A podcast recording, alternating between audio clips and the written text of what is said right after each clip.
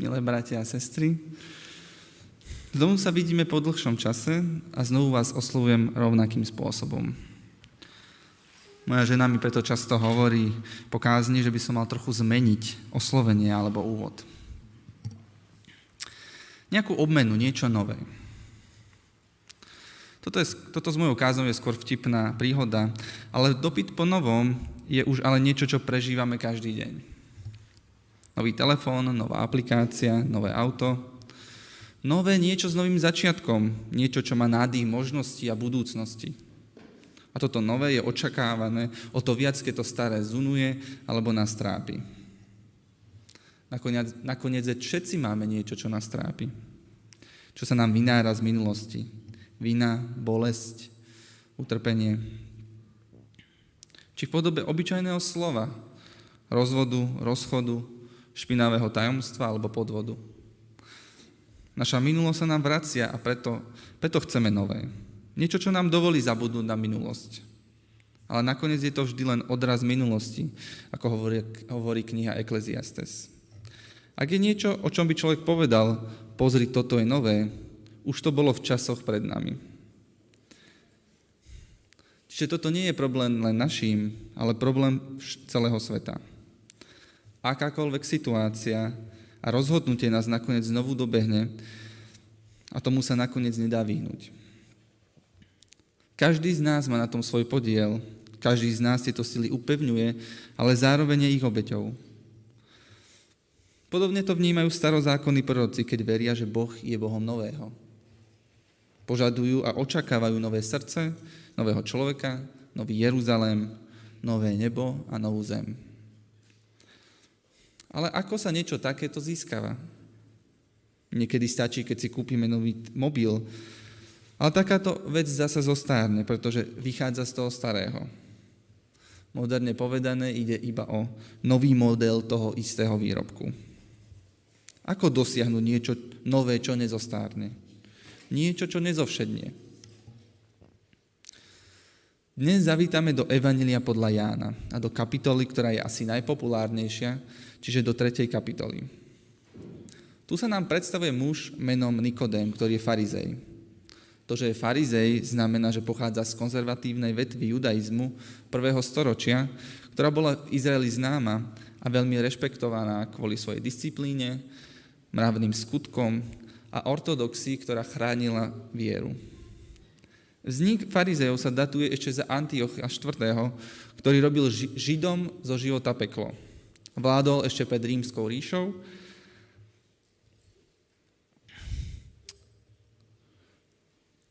Ešte počas štvrtého storočia pred Kristom.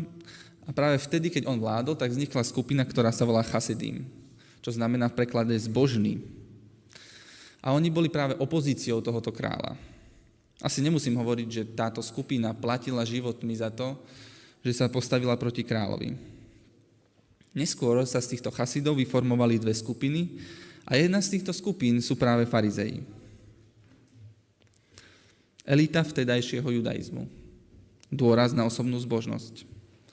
Okrem toho, že bol Nikodém farizej, tak tiež bol členom Sanhedrinu, čo znamená, že bol členom najvyššej rady sedemdesiatich mužov, ktorí vládnu krajine pod rímskou ríšou. Čiže Nikodém nie len, že patrí k náboženskej elite, ale aj k politickej elite židovského národa. No a nakoniec je Nikodém oslovan, oslovovaný Ježišom ako učiteľ Izraela. Čiže je to politický, vod, politický vodca, náboženská elita, intelektuál svojej doby a niekde sa dokonca uvádza, že ide o veľmi bohatú postavu. Príbeh začína tým, že tento Nikodém navštíví Ježiša. Príbeh neotála a hneď sa dostáva k meritu veci. Nikodém vypovedá, čo vie o Ježišovi. Aby sme pochopili, tak v predchádzajúcej časti príbehu Ježiš činí rôzne pozoruhodné skutky, ako napríklad uh, premenenie vína. A práve na toto Nikodém reaguje. Rabi, vieme, že si učiteľ, ktorý prišiel od Boha, lebo nikto nemôže robiť také znamenia, aké robíš ty, ak nie je s ním Boh. Nikodém je jeden z farizejov. Je ščítaný, zbožný, prevažne pozitívne vnímaný. Slova v druhom verši rabi vieme naznačujú nielen to, že nie je sám, ale že to, že Ježiša bere vážne. A to znamená, že, že bol účastný veľkých debát, ktorých predmetom bol práve Ježiš. Čiže sa stretli intelektuáli tej doby, aby zhodnotili, kto je postava Ježiša Krista. V určitom slova zmysle je toto konanie chválihodné. Nikodém sa úprimne pozerá na Ježiša a nehovorí o ňom ako nejakom šarlatánovi alebo nejakom fanatikovi, ktorých mali vtedy dosť, ako aj my dnes. Čiže uznáva, že Ježiš nie je podvodník a teda vníma Ježiša tak, ako by sme si to prijali my alebo jeho učeníci. To, čo je ale zvláštne na tom, na tom príbehu, je práve Ježišova odpoveď. Ježiš mu odpovedal: Amen, amen, hovorím ti, ak sa niekto nenarodí znova, nemôže uzrieť Božie kráľovstvo. Odpoveď je trochu mätúca. A to preto, lebo zdanlivo, ako by vôbec nesúvisela s predchádzajúcim veršom. Medzi týmito výrokmi je súvis a ten súvis sa týka Ježiša ako od Boha poslaného a medzi kráľovstvom Božím. Kráľovstvo Bo- Božie malo pre Izraelitov oveľa hĺbšiu logiku ako pre nás dnes. Dokonca kráľovstvo Božie je jadrom toho, čo Ježiš zvestuje. Kráľovstvo Božie je stav vecí. Je to ustanovenie Izraela tam, kam patrí.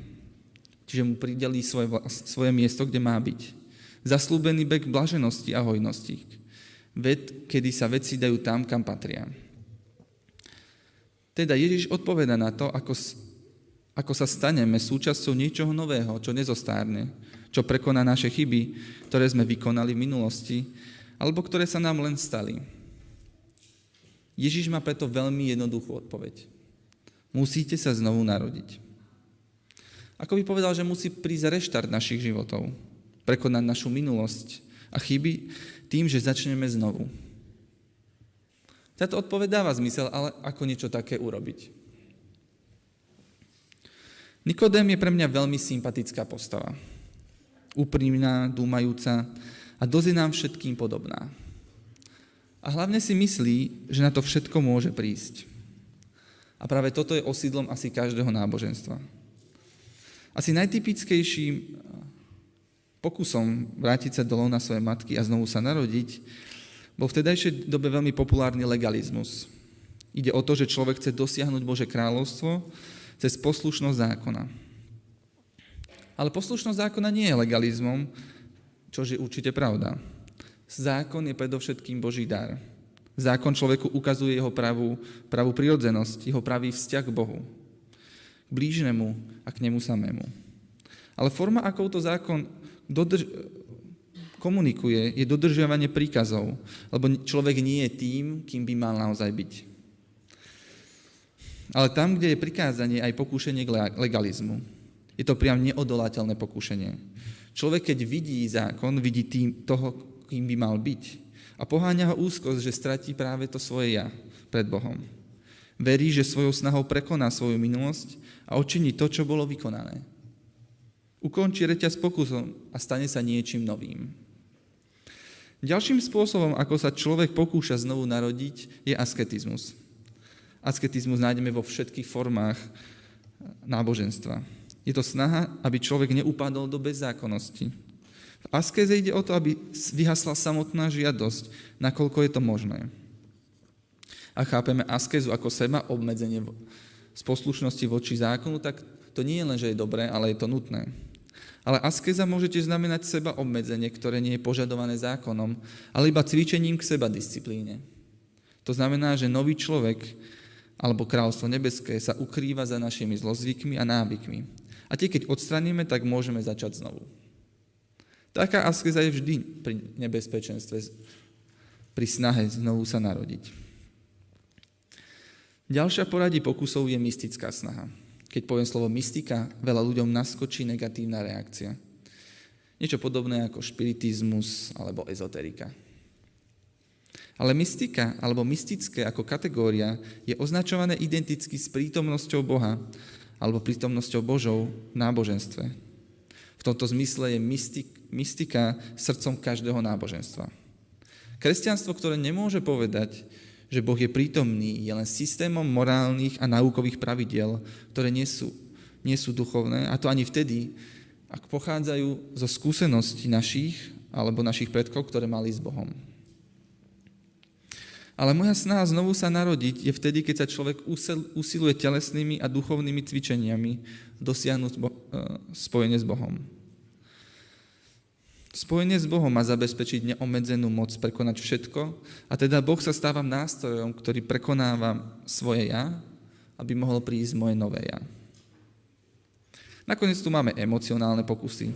Toto je typické pietistické alebo prebudenecké hnutia, kedy najčastejšie vystúpi charizmatický vodca, väčšinou ide o evanjelistu, ktorý sa snaží naše skúsenosti a pocity preorientovať na skúsenosti obrátenia alebo posvetenia.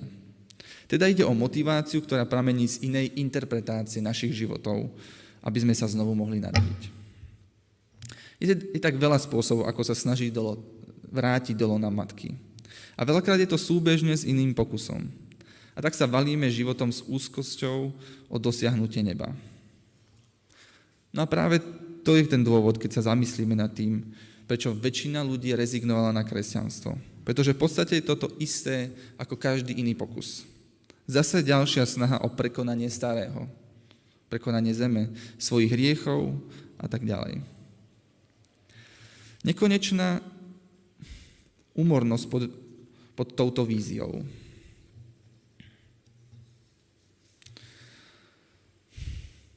Teda ale ak nefunguje žiadny z týchto pokusov, tak ako sa máme dostať? Sa tam máme dostať? Nikodému odpovedal: ako sa môže človek narodiť, keď je starý?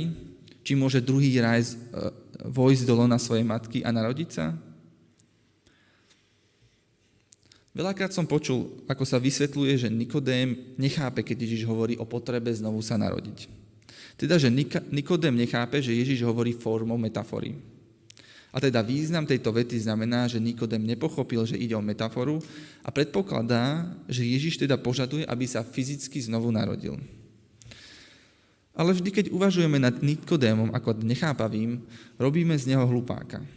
Nikodém bol vzdelaný muž a patril k intelektuálnej elite vtedajšej spoločnosti. Starú zmluvu poznal naspamäť, kým my sme radi, keď si pamätáme niektoré žalmy alebo niektoré state. Čiže možnosť, že by nerozpoznal Nikodém tak jasnú metaforu, je nepravdepodobné, skoro až nemožné. To znamená, že jeho odpoveď neznamená, že, že nechápe, čo, o čom Ježiš hovorí. Nikodém hovorí, že to, čo chce Ježiš, je nemožné. Pretože nikto sa nemôže vrátiť do lona matky a znovu sa narodiť. Asi každý o tom niekedy snívame, že by sme vrátili čas, zmenili, čo sa udialo. Zmenili stav veci. Chceli by sme novú verziu seba samého. Jednoducho vymazali chyby, ktoré sme vykonali, ale to nejde. Nemôžeme to urobiť, nemôžeme zmeniť, čo sme urobili. A nikto nemôže zmeniť to, čo nám niekedy urobil. Ježiš ale trvá na svojej premise.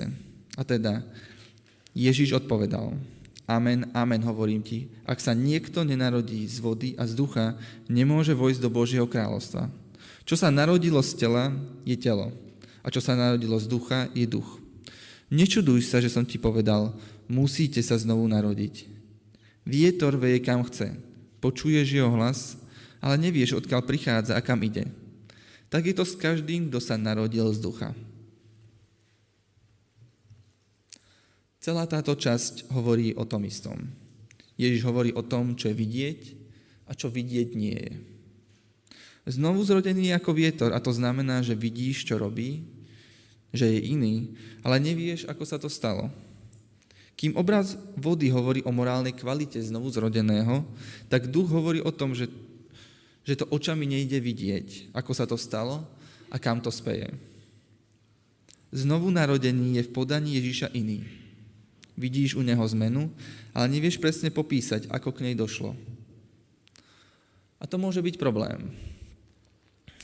Na tomu Nikodém odpovedal: ako sa to môže stať? Ježiš mu odpovedal: Ty si učiteľ Izraeli a toto nevieš? Amen, amen, hovorím ti, o tom, čo vieme, hovoríme a čo sme videli, o tom vydávame svedectvo. Ale vy neprijímate naše svedectvo. Ak neveríte, keď vám hovorím o pozemských veciach, akože uveríte, keď vám budem hovoriť o nebeských? Nikto nevystúpil do neba, jedine ten, čo zostúpil z neba, Syn človeka. Nikodémova otázka je legitímna. Ako sa dá hovoriť o novom živote, keď vidíme realitu? Ako sa dá hovoriť o rozporuplných veciach? Ježiš ale odpovedá, že keby hovoril niečo, čo by nebolo v rozpore s realitou, tak by mu vôbec neveril. To, čo nie je v rozpore, je celkom iná realita. To, čo je akoby iba rozprávka, ktorá vôbec nesúvisí s tým, čo prežívame. Ak Ježiš hovorí o znovuzrodení, tak hovorí o niečom, čo sa deje tu na zemi. Ježiš hovorí, že nie je ako iní intelektuáli, že neprišiel na to rôznym dúmaním a konverzovaním. Že to nebolo o tom, že pochopil inú realitu a preto o nej môže hovoriť. Ježiš tvrdí, že tam bol a teda, že je to realita jeho života. To je dôvod, prečo má Nikodém problém uveriť. Pretože sa to nedá overiť. Ale Ježiš hovorí, že je to aj dôvod, prečo, prečo mu môže veriť. Všetci žijeme realitu a zároveň nemáme na ňu odpoveď. Hľadáme od počiatku to, čo by nás zacelilo, čo by z nás urobilo nového človeka. Ale nič sme nenašli a teda sa zmietame medzi tým, že sme rezignovali na toto hľadanie,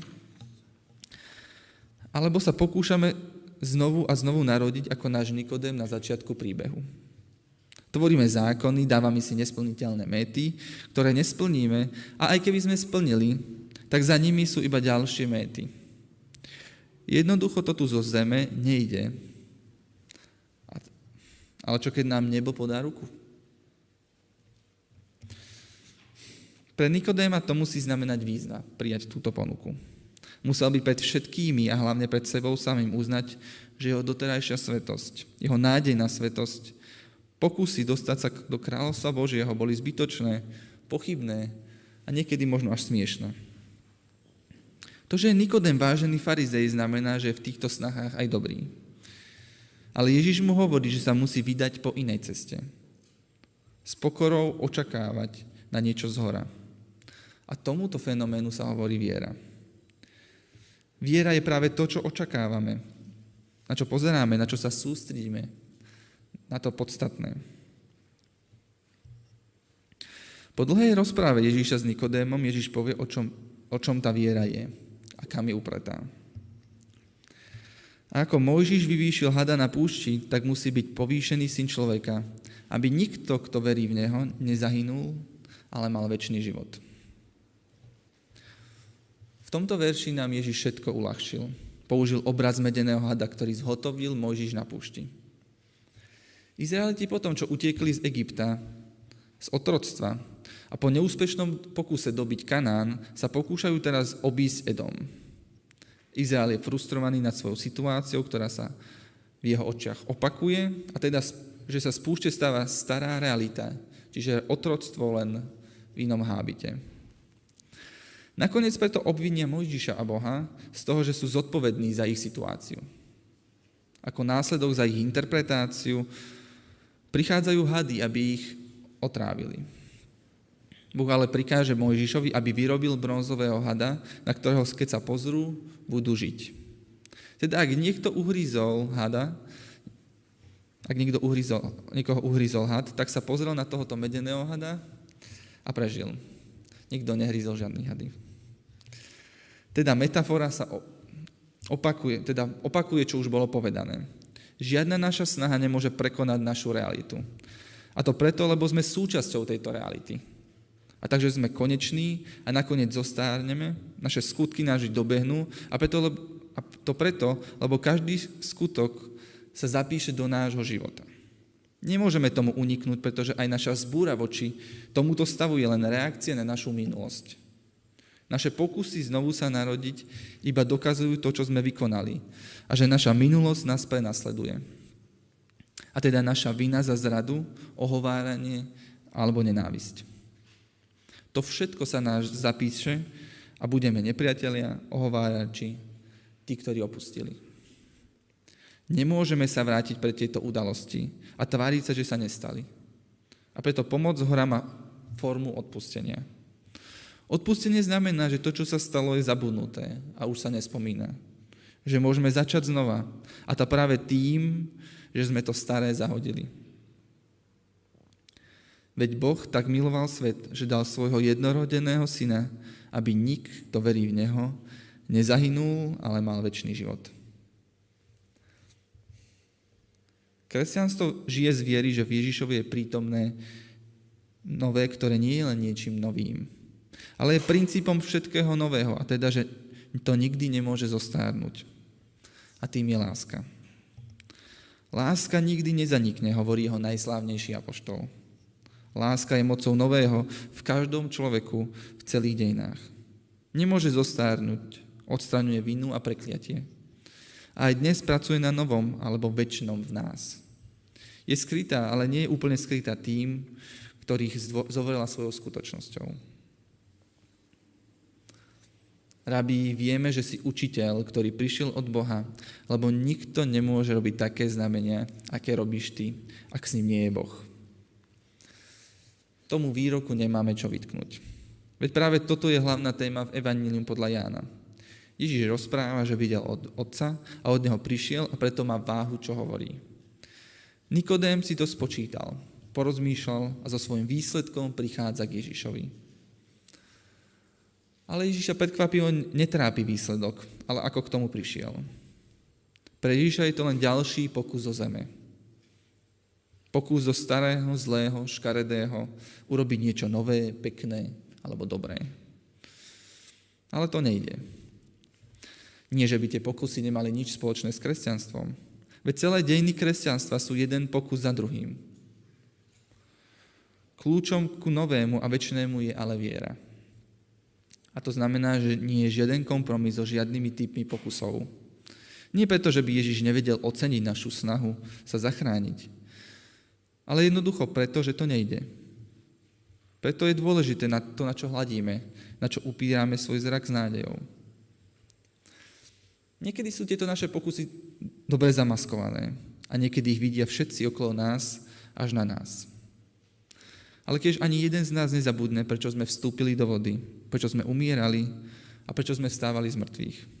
Nebolo to pre nás, pre náš dobrý charakter, ani pre známych, či dobre zosúladenú teológiu. Bolo to pre Krista. Veď Boh tak miloval svet, že dal svojho jednorodeného syna, aby nik, kto verí v neho, nezahynul, ale mal večný život. To, čo zmenilo Nikodémov svet, neboli jeho snahy. Tie ho vždy posúvali a ukazovali mi nové obzory. Ale tieto obzory boli vždy len obrazy toho istého sveta, ktorého sa chcel zbaviť. To, čo nám Ježiš priniesol, bola láska. A tá príde jedine cez vieru. Amen.